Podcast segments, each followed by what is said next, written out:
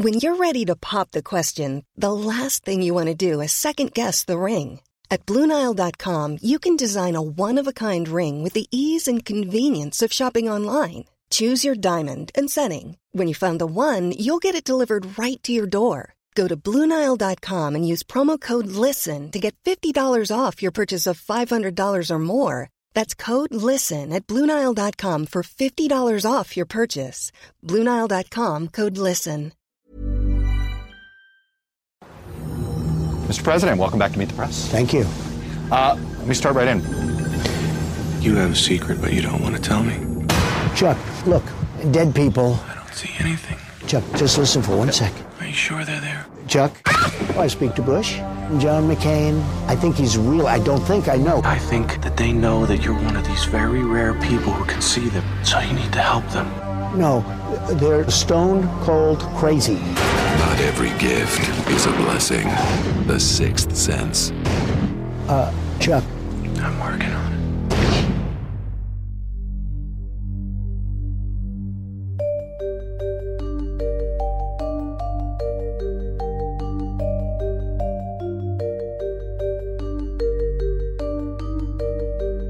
This is Intercepted.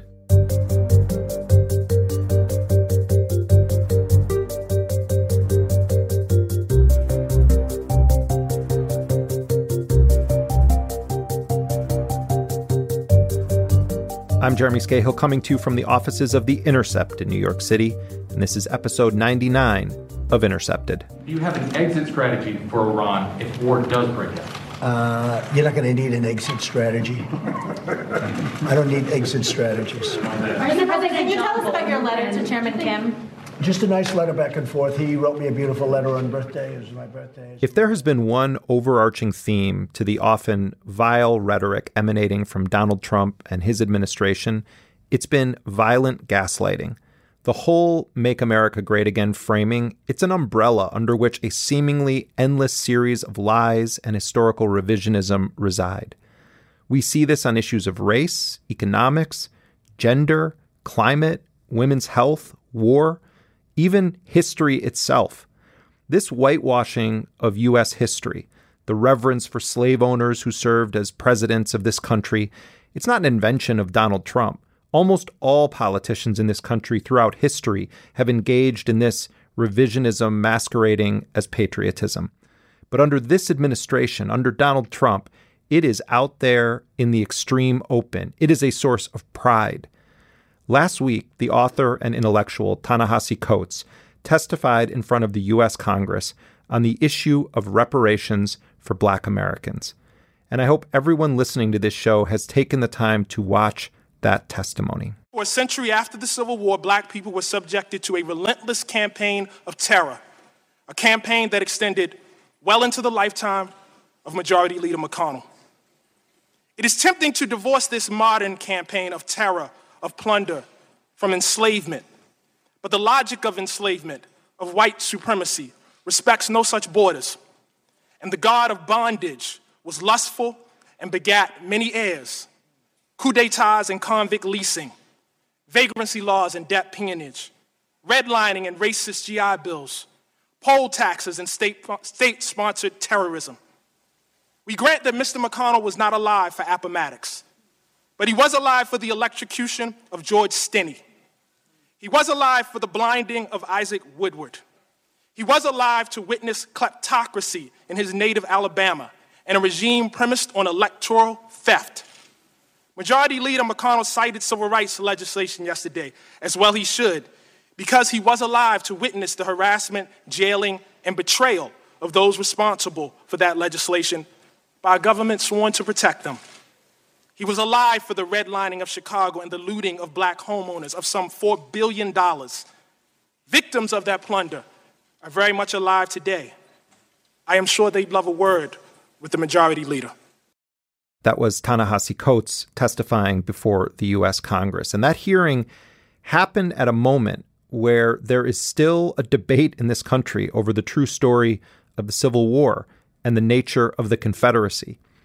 It's somehow with us always these days, from Charlottesville to the issue of Civil War monuments and beyond. but many of those people were there to protest the taking down of the statue of Robert E. Lee. So this week it's Robert E. Lee. I noticed that Stonewall Jackson's coming down. I wonder, is it George Washington next week? And is it Thomas Jefferson the week after? You know, you, all, you really do have to ask yourself, where does it stop? One of the best sources for dissecting all of this that I've found is a great podcast called Uncivil. The show's producers describe their program as telling stories that were left out of the official history of the Civil War, ransacking America's past and taking on the history you grew up with. They say, quote, we bring you untold stories about resistance, covert operations, corruption, mutiny, counterfeiting, antebellum drones, and so much more. And we connect these forgotten struggles to the political battlefield we're living on right now. The story of the Civil War, the story of slavery, Confederate monuments, racism, is the story of America. This is an easy one for all leaders to get up and say, This is not us. This is not us. I hear that all the time now. But the fact is, this is us. America's always been divided. From Gimlet Media, this is Uncivil. I'm joined now by the co host and co executive producer of Uncivil, Chenjerai Kumanyika.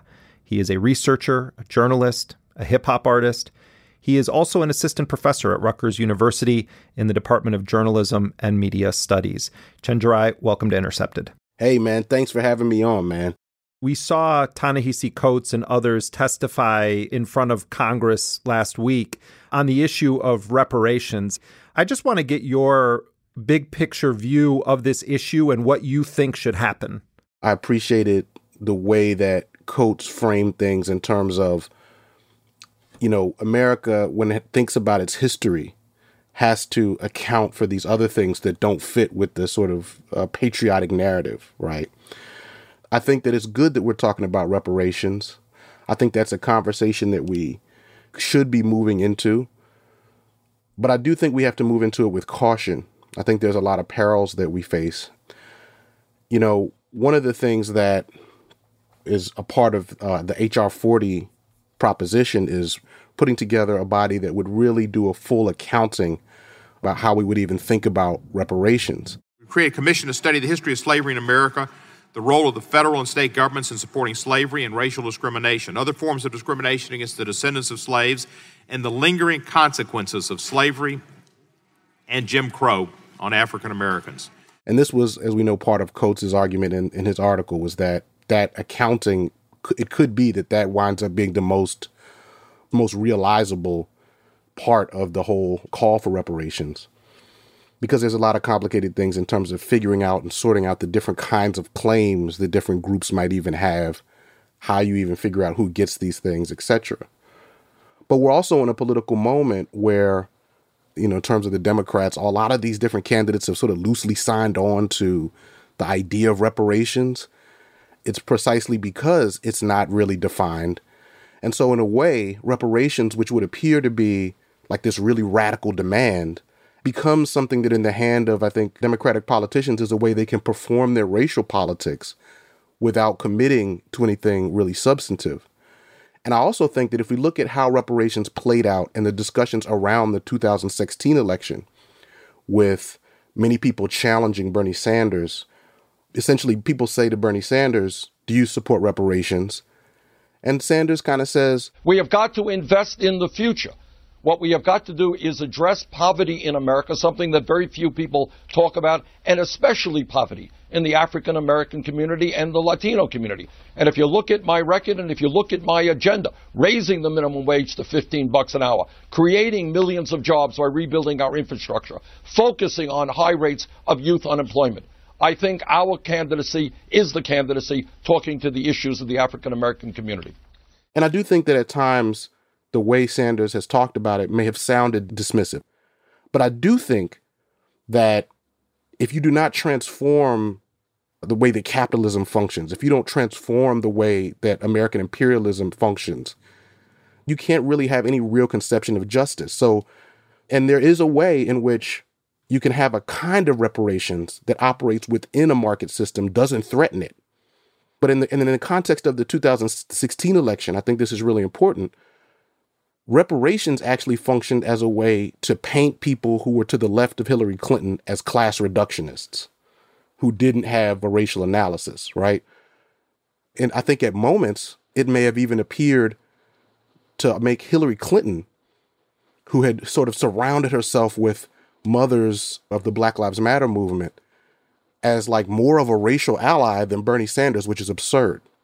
And I think that's the danger that we have to revisit this time while pushing very clearly for reparations. So I think that when you look at people like Sandy Darity and many others who are thinking in creative ways about what reparations could mean, for one, the sort of reckoning with not just slavery, but the ongoing forms of what might be called, you know, different types of racial capitalism, you know, carceralism, environmental racism, you know, voting suppression, redlining, like all these things that emerge after slavery, right? So I think that the research about that and the sort of public reckoning with that in a real way, which we've never had in the United States, is is really necessary part of this. But then I think that we have, have to begin to think creatively. I mean, listen, man, I'm never going in America, I'm never going to argue against people of color and black folks getting a check, you know, given the amount of, given the billions and trillions that have been made uh, on our backs, right? And, and and the way that I see working class people struggling, right? Like I'm not to go out here in public and ever say like, no, don't cut us, don't cut us a check. I'm most excited about the ideas that where you might be able to make a demand on our systems that might actually force it to change. How can reparations be combined with something like a Green New Deal? I think with our creativity and our imagination and our revolutionary imagination, we can do that. I think a part of this also, or a big part of it, is that this country has never been forced to confront the transatlantic slave trade. Tens of millions of people snatched and brought in horrifying conditions to the Western Hemisphere to serve as totally unpaid forced laborers. The country has never reckoned with the fact that it ran a systemic multi million person kidnapping operation that ended in people being enslaved, building up the white man's profit centers in the United States. Absolutely. There's never been a reckoning with that. And when it's been mentioned, it's almost mentioned as, as kind of a side note with Edward Baptist. I mean, there's so many other. I mean, really, be, even before Edward Baptist, so many other scholars in the in the Black radical tradition, Eric Williams and others, have said no. You know, slavery was at the center of capitalism, right? Uh, with Craig Wilder's book, Ebony and Ivy, slavery was at the center of actually building up the university system in the North. Slavery was not like this Southern problem that was like just a few sort of Southern racist people you know what I mean, really had some issues with bigotry, so they decided to make black people slaves. Like none of that. I mean, that's and you'd be amazed how how many mainstream journalist accounts I see, how many people who are, you know, otherwise intelligent people buy into a narrative that basically slavery happened because you know, some southern white people didn't like black people or something like that. You know, I mean, there's no economic analysis of this institution and its legacy which is still ongoing. You know, I mean, even in an institution like New York Life, right, where you know they literally were insuring slaves, right? I mean, that's just just one among many examples. The Civil War it permeates so many political debates in this country, whether the participants in those debates even realize that they're doing it or not. It seems, especially with Trump now in power, and you have this controversy over the Civil War monuments. Many of those monuments were built decades and decades after the Civil War as a direct provocation to black residents of cities across this country. For people who may not fully understand the nuances of the Civil War in the United States, just give your broad overview of the conditions that led to what we refer to as the Civil War and what the root issues were involved with it. Really, what you had leading up to the Civil War was a tremendous transfer of land from working class people, uh, some of whom were racist white people in the South, to elite plantation owners who also gained tremendous power in government and began to essentially capture the state. There was so much land that had been converted to for use for cotton in the South, that there was worries about a crisis of food production. Actually, that's the level of, of land transfer for the purpose of a small, essentially a handful of Southern landowners. Now, that's not to say that it was only those Southern landowners who participated in slavery, right? I mean, there was slave leasing, there was all kinds of ways that this was deeply central to the economy. But I think that there were desires to expand the slave trade, right, into the West and actually even beyond the West into other parts of what folks hoped would become the American empire. While you have that going on, right, you also have essentially a, an abolition movement. You have also the American Colonization Society, who is basically seeing slavery as a problem, the presence of African Americans on American soil as the problem. You also have essentially mostly northern industrial capital that's gaining power, you know, wanting to sort of look at the South and begin to change the way that the economy works. Now, let me just say too, you know, I don't, I, I really want to avoid the, the painting of essentially like the northern industrial capital as forces that were opposed to slavery. There were a lot of businessmen in New York who were very much reliant on slavery for their businesses, right? And the president of New York Life was actually one of those people, so much so that they actually, you know, implored Lincoln not to try to go to war with the South when the South seceded. You know, you have a, a group of Southern states who say they're going to secede because they really want to maintain their rights to slavery. In the battle over the Fugitive Slave Act, Lincoln basically sides with the South and says that slave owners can come back into the North and remove slaves. When the Southern states all give their reasons for secession, right? They all produce these sort of secession documents that declare the reasons why they're seceding. And in each one of those documents, they all mention slavery as the only reason, really, that they're seceding. So they write other things, but they're clear that the reason they're seceding is because of slavery.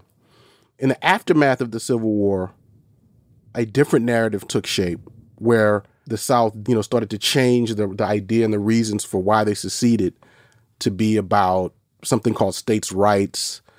They started to promote the myth that slavery would have withered away on its own and all kinds of other things that sort of confused and mystified the actual reason why they seceded it's remarkable several of the things you just cited just feel so contemporary. First of all, the historical revisionism about what this country was during that period in time and continues to be in many quarters, but also the notion that none of this is really about race. All all you identity politics warriors out there, you know, you, this is just quackery basically. And the real issue was always just liberty. It had to be liberty, and the maximum liberty is when the states have rights and the federal government is not imposing its will. I mean, that is a huge part of the the current political dynamic, particularly among the MAGA crowd. Absolutely. The fact that so many people have no understanding why the South seceded, no understanding of why the Civil War was fought, is in a way a victory of the Confederacy, that they were able to rewrite history over a period of a hundred years or so.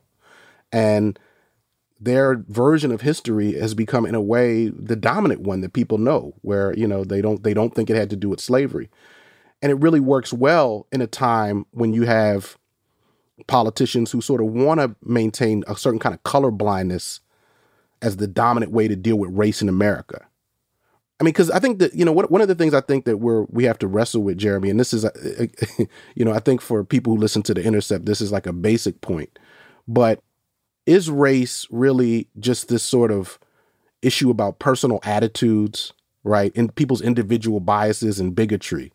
A kind of psychological mode of thinking about the problem of racism? Or is it something that was deeply baked into the structures and economic systems of this country?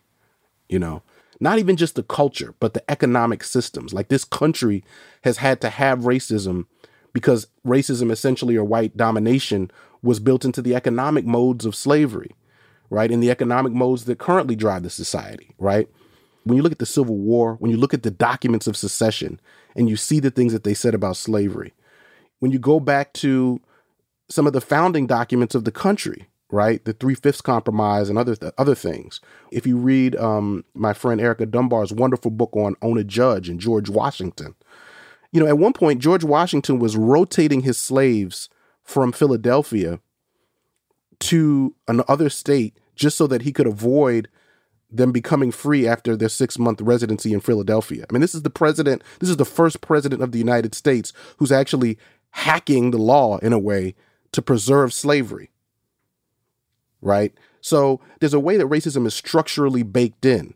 And I think that certainly conservatives are invested in a psychological, individualistic mode that doesn't require us to transform structures, right? That doesn't require us to um, challenge capitalism. And, you know, sadly, there's also quite a few Democrats who are signed on to that. In fact, we just saw Joe Biden waxing nostalgic about how, you know, he had his civility with racist segregationist senators. You know, he goes through this whole thing where he's like, well, you can say whatever you want, but in the end of the day, you just beat the system. And then he emphasizes you don't have to like the people in terms of their views, but you just simply make the case and you beat them. You beat them without changing the system. Biden really, really seems to be campaigning as a Dixiecrat in a lot of ways, a neo Dixiecrat. And, you know, the other thing that now people are starting to learn some of this history because we're in campaign mode, but in 1988, Joe Biden called Jesse Jackson boy when Cory Booker, the New Jersey senator who's running against Biden for the Democratic nomination, released a statement criticizing Biden for praising these segregationist senators. Biden's response to Cory Booker saying he should apologize for framing a compromise essentially on the backs of black people in this country, his response was Cory should apologize. Cory should apologize. He knows better. There's not a racist bone in my body. I've been involved in civil rights my whole career. And then you take Joe Biden's legislative record, whether it's the crime bill and all of the other things he said that were at a minimum racially insensitive. And it's hard to understand how anyone who's about justice can look at Joe Biden and say, yep, that's my guy. It really is. And this is why I think we have to really think carefully about race in this time, because Joe Biden is able to render himself adjacent to Obama, right? And so what you see is that, first of all, the inability to have a critique of Obama is a problem. To really understand his policies in a substantive way, his foreign policy, the overall impact of you know his failure to hold Wall Street executives accountable, all kinds of things, ways that we could ask robust critical questions about Obama's policy. The failure to do that allows Joe Biden to symbolically position himself in his sort of adjacency and work with Obama as some kind of racial solidarity with black people, right? And then we also don't look at Biden's record in the ways that you just indicated. People who do are very vulnerable to being seen as people who are ironically somehow not committed to an anti-racist politics. You were talking about George Washington and his involvement with slavery and being the first president. I mean, obviously Lincoln was assassinated, so it's hard to figure out how to frame this, but like has history been too kind to Lincoln, the history that is taught in this country about who he was? Because a lot of it just boils down to, oh, Lincoln was an abolitionist, he freed the slaves, he signed the Emancipation Proclamation, and that's generally just the vibe about him. And that's why these charlatans like Dinesh D'Souza and others can hold this out. The Republicans have always been the, the you know the, the party of freedom, and we were the ones fighting slavery, and they you they weaponize that simplistic history. But directly just asking you, has that history is it too kind to Lincoln on the issues we're discussing about slavery, abolitionism, and the Civil War? Yes, absolutely. We're offered a mythical understanding of history in which Lincoln is just a, a sort of racial white savior we don't really hear about the movements, the slave rebellions, the hundreds of slave rebellions building up to the Emancipation Proclamation. I think that's embodied in the Freedmen's Memorial statue in Washington, D.C., where you have Lincoln standing there and this black person at his feet in chains. And I think that stands in as a visual for how Lincoln is memorialized in the national memory. One of the biggest problems we have in this country in terms of understanding really how anything works is that we're deeply not historical. And this is one of the great things I love about Intercepted is Intercepted is a really historical show. that says essentially you can't understand this issue. You can't understand these foreign policy issues. You can't understand issues with data or with, you know, with economics without understanding these relevant facts about history. You know, and once we understand the history, we can form maybe, you know, our analysis don't all have to line up, but you have to contend with these facts. And that's something that I think is deeply missing in this country. And so when you have a more rich history, you see one Lincoln growing, right? Like Lincoln starting out, like not at all interested in emancipation. Lincoln is somebody who is essentially interested in preserving the Union and was fully okay with first preserving the Union and maintaining slavery. And then he also is Lincoln is a colonizationist. So he believes black people can't exist on the American soil along with whites after emancipation. And he tells this to Frederick Douglass. He goes, You know, y'all to have to get out of here. Right. And then Frederick Douglass, you know, challenges that, needless to say. But those kinds of things. And I think even bigger than that, the idea that one man, you know, by passing this law can somehow transform this oppressive structure, right? Which has all kinds of layers of, of oppression built into it, is also part of a deeply ahistorical way of thinking about history. Hmm. You've talked a lot about the dilemma, as you put it, that many black intellectuals in this country face. And you've said this need to navigate the dominant understandings of race in this country, which suffers from a deeply impoverished understanding of history, labor, and capitalism and imperialism. Explain what you mean. I'm somebody who's really just always still trying to learn about this stuff. You know, that's kind of intimidating, I think, when you're someone who has a public life, because I think there's a pressure for all of us to sort of appear as fully formed you know what I mean, political and historical people. Do you ever do you ever oh, feel sure. that pressure? Oh, all the time, of course. and I wonder if in particular in the social media area where everything is kind of reduced to like a somebody trying to come up with a slick tweet, me included, right? Like I spend a lot of time trying to think of slick tweets. but where the idea of being a student and study that was has been central to so much political work, right? That was crucial to like labor organizing in the South and and in the civil rights movement. I mean, we talk about the Black Panthers. I mean, the Black Panthers were students, you know, they had study groups. The idea that we're always learning and we don't understand everything, the room that then creates for us to develop a stronger analysis and politics in public life. I worry that that's gone, that that's we're, we're losing that as I kind of first started writing, I was writing about race, and I was taking on a lot of the basic myths about race, which which I would basically characterize as most people think race is about individual attitudes and bigots and Klan members with hoods on, right? Like white people won't acknowledge that there's racism going on unless somebody's literally wearing a hood, right? And then I was challenging that and saying there's other more, you know, there's structural aspects of race and that actually the structural aspects are more important, right, for us to take on, even though I'm not saying the bigotry, explicit bigotry is good, especially in a time when you have the growth of hate crimes, right? We have to take it very seriously, but that ultimately we have to transform some structures here. We have to look at voting rights. We have to look at economics. We have to look at automation. We have to look at all those things. Chenjerai Kumanyika, I want to thank you so much for being with us and for all the work you do. Thanks so much. Thanks, man. Chenjerai Kumanyika is the co host and co executive producer of the really great podcast Uncivil. He's also a researcher, a journalist, and a hip hop artist. He's assistant professor at Rutgers University in the Department of Journalism and Media Studies.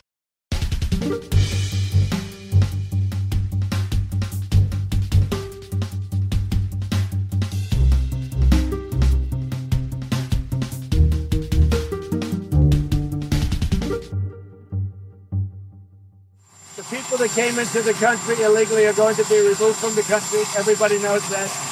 Uh, it starts, you know, during the course of this next week, maybe even a little bit earlier than that. And they're going to start next week. And when people come into our country and they come in illegally, uh, they have to go out. These threats from Trump highlight the despicable actions that this administration has taken. They have criminalized those seeking asylum and the process of seeking asylum. They've taken the worst policies from Clinton through Obama and expanded them, doubled down on them. They've put asylum seekers in crowded cages. They've ripped children away from their parents. Deported the parents. Children are dying in ICE custody.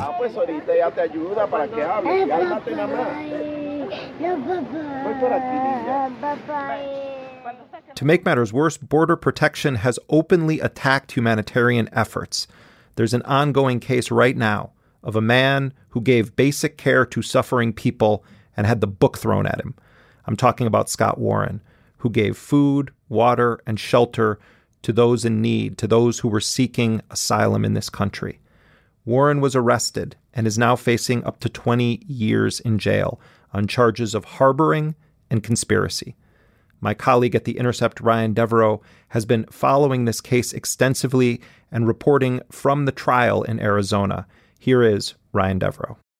Scott Warren is a humanitarian aid volunteer who lives and works in Ajo, Arizona, about 40 miles north of the U.S. border. He was arrested in January 2018, accused of providing food, water, and shelter to two undocumented migrants who had uh, crossed the desert. Ever catch yourself eating the same flavorless dinner three days in a row? Dreaming of something better? Well, HelloFresh is your guilt free dream come true, baby. It's me, Keke Palmer. Let's wake up those taste buds with hot, juicy pecan crusted chicken or garlic butter shrimp scampi. Mm. Hello Fresh. Stop dreaming of all the delicious possibilities and dig in at HelloFresh.com. Let's get this dinner party started. It's that time of the year. Your vacation is coming up. You can already hear the beach waves, feel the warm breeze, relax, and think about work. You really, really want it all to work out while you're away. Monday.com gives you and the team that peace of mind. When all work is on one platform and everyone's in sync, things just flow wherever you are. Tap the banner to go to Monday.com.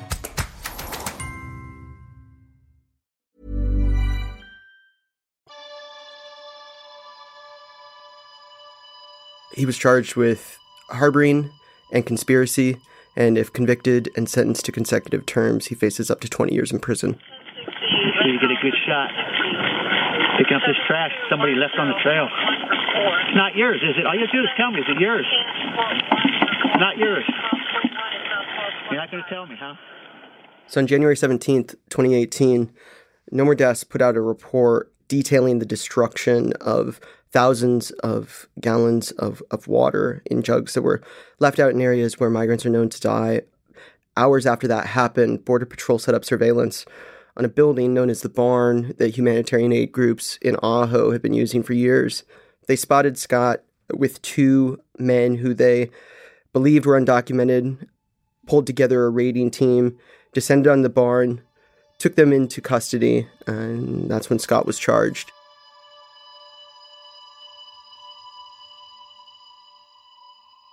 So the morning before his trial, Scott Warren went on Democracy Now! and here's what he had to say in his own words. Every day in the border region, uh, migrants, refugees, uh, people who are coming across the border, who are coming through the desert, who are suffering, who are at risk of dying, are knocking on people's doors and they're in need of water, they're in need of food, they're in need of basic medical care and basic necessities. And people all across the border region are continuing to respond by offering these folks a glass of water, um, by offering them some rest or some food. Uh, and frankly, I don't see that changing. On May 29th, Scott Warren's felony trial started in Tucson, Arizona. He was facing charges of harboring and conspiracy with a potential sentence of up to 20 years in prison.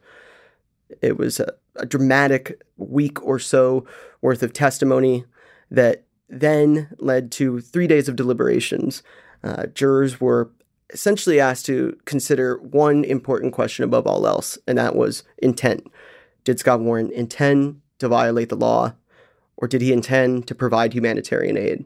And after three days of deliberation, the jurors told Judge Raner Collins that they couldn't come to a unanimous conclusion. A mistrial was declared, and now we're left wondering what's going to happen next. The U.S. Attorney's Office in Arizona has not said whether they're going to retry the case. Uh, a hearing is scheduled for July 2nd, and they said that they will come to a conclusion, uh, a decision by then. To confront this border crisis, I declared a national emergency. The crisis on the southern border is the a border crisis. It is an invasion. You know that. I say invasion. Stop this onslaught, this invasion into our country. Obviously, this administration has been talking about crisis for quite some time. And when they talk about crisis, they are talking about hordes of undesirable migrants flooding over the walls, an invasion. I think that most people can can see what's going on there. At the same time, there is a kind of crisis on the border, and it's been unfolding for decades now. It is a crisis in which people are directed into the deadliest parts of the border by design, and they've been dying by the thousands for years and years and years. We savor our desert, but this desert right around our town where we recreate held 57 bodies, 57 remains of human beings last year. 57. Do you find remains in your parks, in your golf courses, in your neighborhood playgrounds? What would that make you feel like? Beginning in the mid 1990s, under the Clinton administration, the US government developed a policy known as prevention through deterrence. The idea of the policy was that migration flows were, at that time, generally concentrated around border cities. So the idea was we'll push those flows into the deadliest most remote areas of the border, the thinking being that people won't cross when they see how deadly this is. They did move migration flows away from the cities, but they didn't stop people from crossing. Beginning in the late 90s, early 2000s, the Sonoran Desert, southern Arizona, saw this radical explosion in, in migrant deaths. The Pima County Medical Examiner's Office went from taking in a dozen or so suspected migrant deaths a year to well into the hundreds. At minimum, that office has cataloged 3,000 or so deaths since 2000. The real number is guaranteed to be much higher. Some estimates say that the true total could be three, four, five times that. And that's just in Arizona. We went from finding human remains every other month to like finding five sets of human remains uh, on a on a single trip, hiking through the Growler Valley, uh, and then going back, you know, a week later and finding uh, two more sets of remains, and then on a single day of searching, finding like eight sets of remains and bodies of people who had died in adjacent areas of the bombing range and on Cabeza Prieta. So just this like scale of this crisis, of the humanitarian crisis and the missing persons crisis, just blew wide open.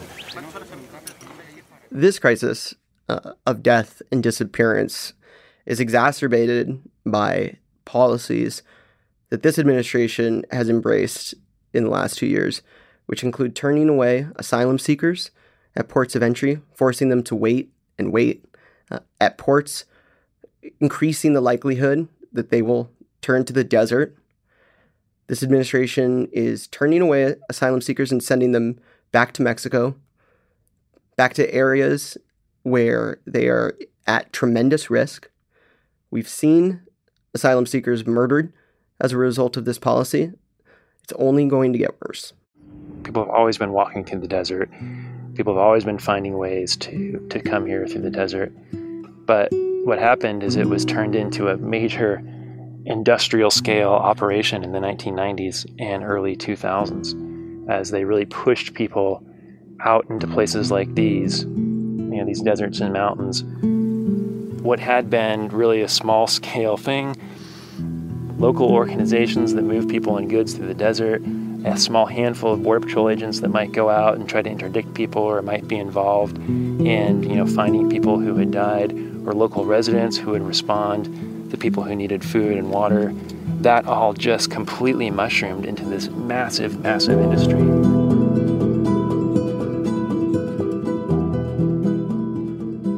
So, the policy of prevention through deterrence that began in the 1990s is sort of centered on this idea of a, of a kind of state of exception. This idea that on the border, in these sort of unwatched places, anything goes and migrants can be treated in ways that would be unacceptable for any other population. With the family separation crisis that we saw last summer, I believe that we saw a, an extension of that logic. This idea that you can do something to this group of people that would be unthinkable to anyone else. That is, you can take children from their parents, throw them into uh, a bureaucracy with no word of where they're going, how they can be reunited again. You can only do that if you think of that population as less than human. And that, unfortunately, isn't new when it comes to US border enforcement policy. It's been this sort of undergirding philosophy for two and a half decades now. I guess every time I look at Scott, I think of my own son. And it's unconscionable to think that he's been charged with felonies for doing what, as a parent, I would be so proud of what he'd done.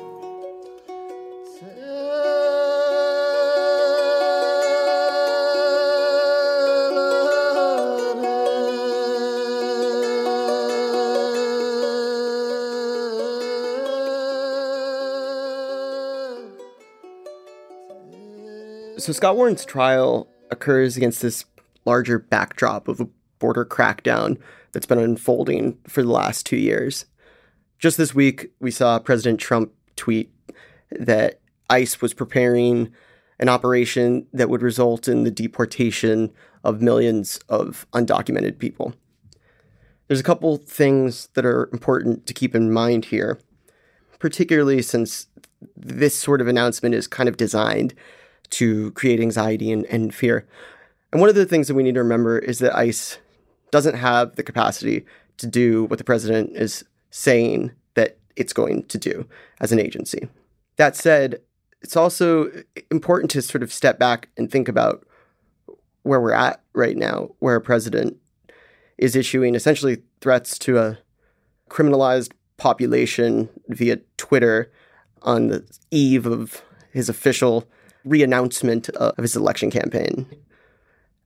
We've seen this play out over and over throughout this administration an attempt to terrorize people in an effort to rally the base and show that we're doing what we said we were going to do.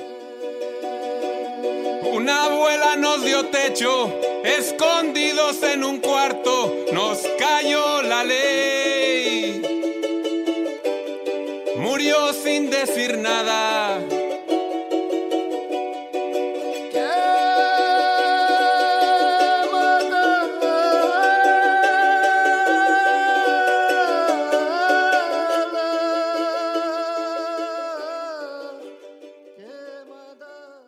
Ryan Devereaux is my colleague at The Intercept. He spoke to our associate producer, Elise Swain. You can find Ryan's reporting on Scott Warren as well as our series, The War on Immigrants, at theintercept.com.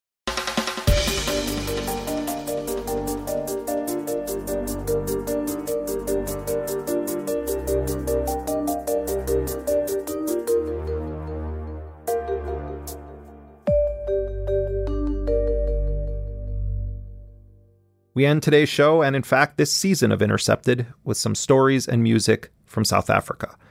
Like the United States, South Africa is a country whose history is inextricably built on state violence and the systematic oppression of people of color. Both countries are scattered with statues and place names that function as monuments to white supremacy. But both countries are also home to movements aimed at tearing down these monuments of oppression from New Orleans to Cape Town to decolonize land and to reclaim their own history. For Nakhane, a South African artist who resides in London, this decolonization came from within as he struggled with Christianity and how he says it repressed his identity and his sexuality. Nakhane's record, You Will Not Die, was released in the US earlier this year, and it tells the story of grappling with religion, growing up queer in post apartheid South Africa, and dismantling the history of colonization. Here is Nakhane. My name is Nakhane. I'm a musician, I'm a novelist, and I'm an actor. When lost, did go to Bacchanalia?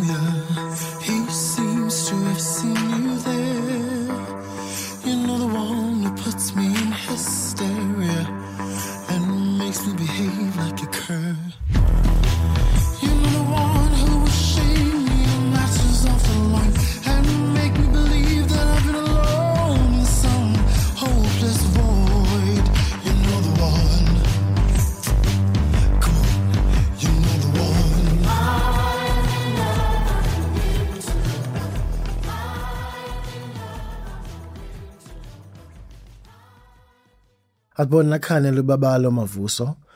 I was born in a small town in the Eastern Cape of South Africa called Alice, in a hospital called the Queen Victoria Hospital. The Eastern Cape, in particular, was quite a British colony. And it's interesting how colonizers are not there to really start anything new, they're there to extend their own legacies, right? South Africans, descendants mainly of the first men from Holland and the settlers who followed them from France and England. This is their country. These are all South Africans.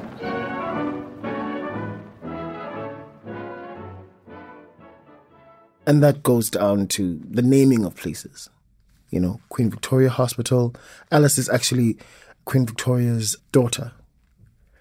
A general had given it to her as a present at the time. The fact that rivers are named and towns and chiefdoms are destroyed and, you know, all those things just like as if people are just expendable. Under British guidance, these people grew and prospered.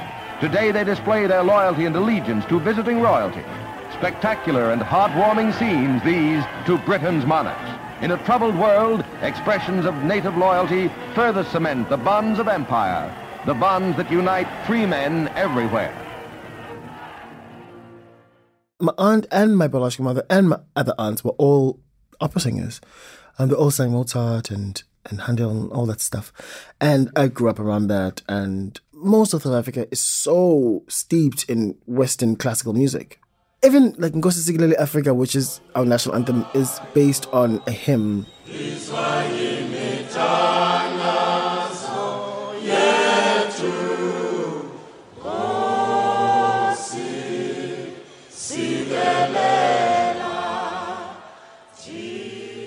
But I was also being taught by my aunt. By the time I was seven years old, by the time I moved to Port Elizabeth, and I got my first solo in school, in primary school, singing Silent Night at a carol evening. I can hear it now. Like, there's a video I'd posted on Instagram of me singing Silent Night. And you can hear that there's already some training happening here.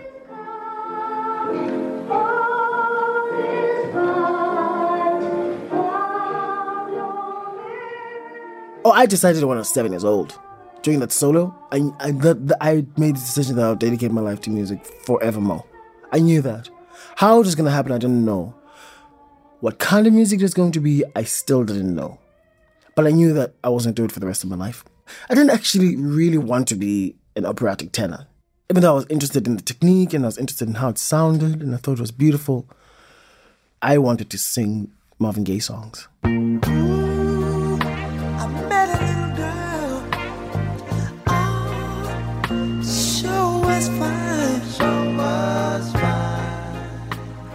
What I liked about Marvin Gaye was how androgynous his voice was, how high it could be, how feather light it could be.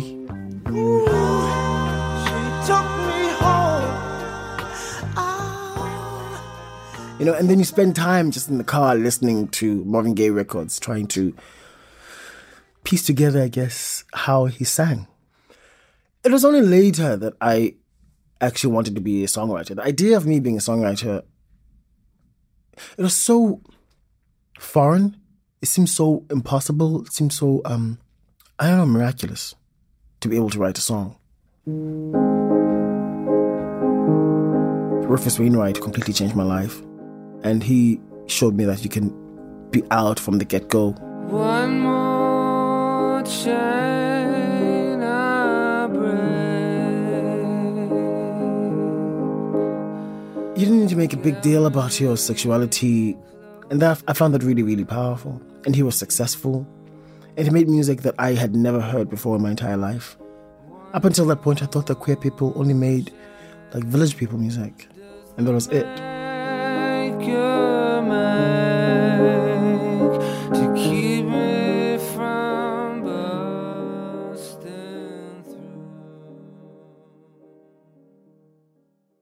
I'd come out to my friends and my cousins at 17, no big deal. And then I was outed by an ex girlfriend and her mom when I was 19, big deal. It was so ugly at home when I came out that my dad threw me out. And then I went back into the closet because my mom took me to a prophet, a Christian prophet. This just completely derailed me. And I jumped right back into the closet fighting it now. And then going into a much more conservative church after that. And being sort of a project for them and sharing my testimony, sometimes preaching about the fact that I had defeated homosexuality. I've got this fog.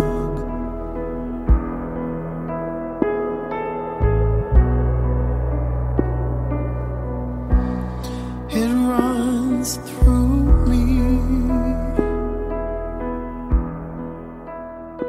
The next four five years was spent basically scrubbing off everything, all my politics that I'd learned up to that point. Or I remember being at a dinner because I used to go to church twice on Sunday and go to like two to three Bible studies a week. And I remember one Bible study evening having dinner with the with the pastor and his family, and his wife saying she doesn't care what I say. The fact remains that black people were sinful in their ways before white people came to colonize them, and that they were a judgment upon them. So I said, So you're saying that all the things that happened were deserved? And she said, Yeah. And there's nothing, I was so flummoxed and so, but also so in it, shocked, but also weird Stockholm syndrome. Because not only did they take care of me spiritually, they also took care of me, of me financially sometimes, you know. And so you, you believe in this completely. Because even if life sucks, at least you're gonna go to heaven. Try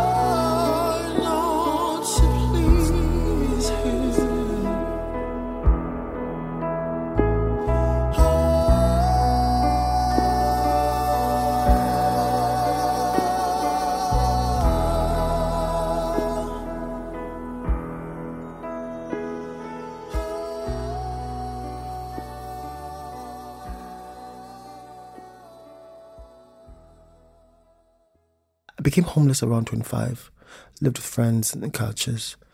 And then for the first time in my life, there was no one to remind me to read my Bible or to take me to Bible study. And these were friends that I was told to give up because they were leading me down the wrong path by the church. And these friends were the ones that were there for me when I had no place to live. Suddenly, the church disappeared. And so I took it upon myself to really ask myself some questions. Am I prepared to deny myself for the rest of my life?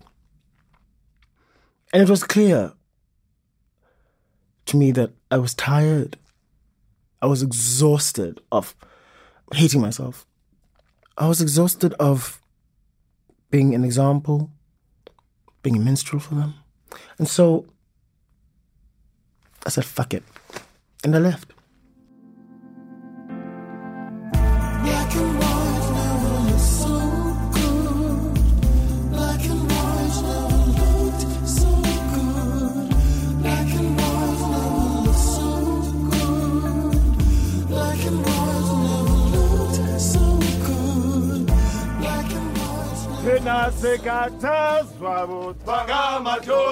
Akwagqirha bukhwele balomfa thina sikhathazwa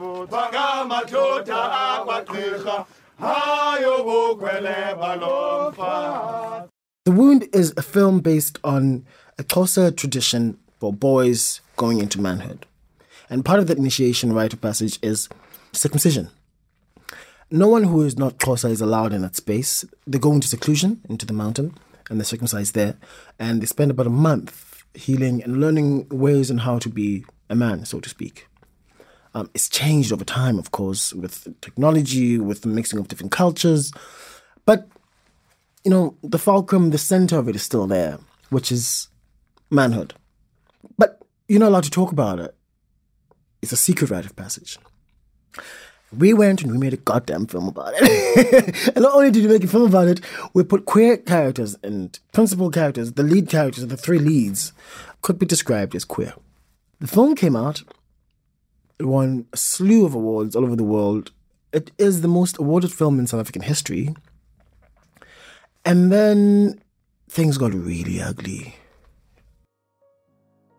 Traditional leaders of the country wanted to ban it. They got the court to give it an, uh, basically a porn rating, which meant that it couldn't be shown in any cinemas. But people were talking.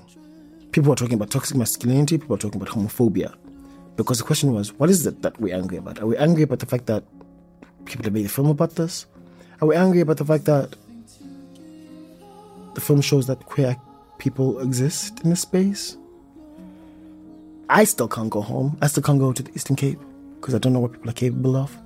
Because people still talk about the fact that if they were ever to see me, they would kill me. But I didn't leave South Africa because of that.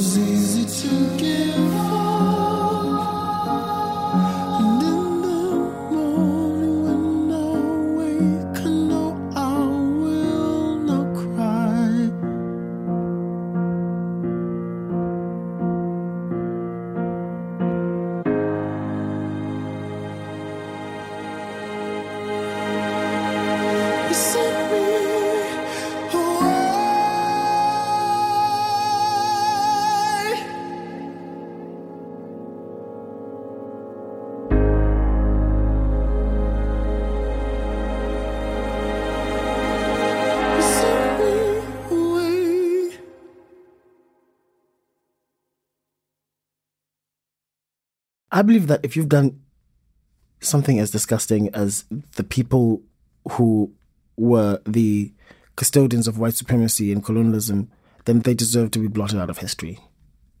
The history is in our bodies, the history is in our lives. We can do without them, you know? And we need to rewrite those stories. A lot of the people that that are seen as the father figures of lands were rapists and murderers, and they're still celebrated. There are continents that are completely destroyed because of that. The first time I went to Europe, I remember thinking that I would be so excited to be there, and I was so fucking pissed off. I remember walking around Paris being so angry and going back home and saying to my boyfriend, I'm so fucking angry. And he said, Why? And I said, It's so beautiful and it's so old. And they get to have that because I don't. Names are very important. Like when a person is trans, they come up with a different name that they chose. And they said, no, no, no, no, not what, not what you said, but what I say about me and my life. I find it really, really beautiful. So I thought I wanted to write about that. I slept on the pebbles on the way to the gate. Held my balance on the cuff of your shirt. When apartheid ended, there was a lot of renaming of cities, of streets. I don't think anyone deserves to be a monument. I think monuments are really problematic. And every time they look at, at that goddamn statue of you that everyone is praying to, because it's an idol, you know, biblically speaking, they hurt. And it's a trigger to them.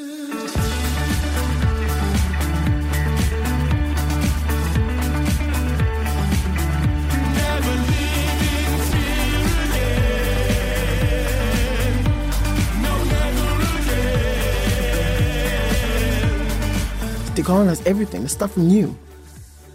But also asking, where was the names of the people that I love, the people who raised me? Let's raise up the women who were there, you know, who during apartheid at least, and, and, and pre apartheid, who took care of their families, made sure the kids had something to eat, you know, because a lot of fathers were killed or taken to prison. Those people. And that's why I wrote my song New Brighton, which is about that.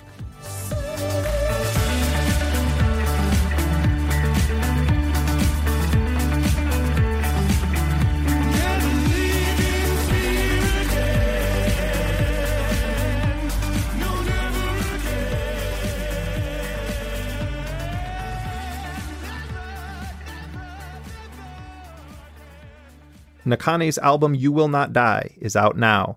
He also stars in the new John Cameron Mitchell podcast musical. It's called Anthem Homunculus. It was produced by Topic here at First Look Media. You can check it out at topic.com slash anthem. Nakane spoke to our producer, Jack D'Isidoro.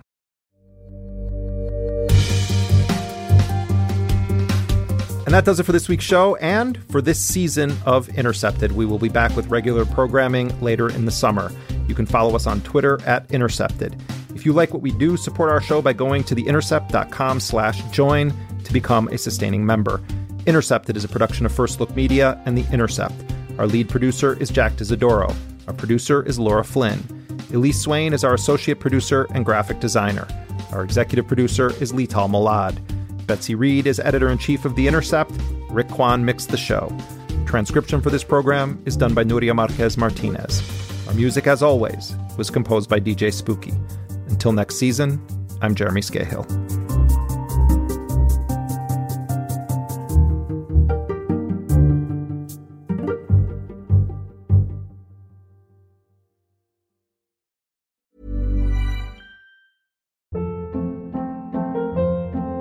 Hold up. What was that? Boring. No flavor. That was as bad as those leftovers you ate all week. Keke Palmer here, and it's time to say hello to something fresh and guilt-free. Hello Fresh. Jazz up dinner with pecan-crusted chicken or garlic butter shrimp scampi. Now that's music to my mouth. Hello Fresh. Let's get this dinner party started. Discover all the delicious possibilities at hellofresh.com.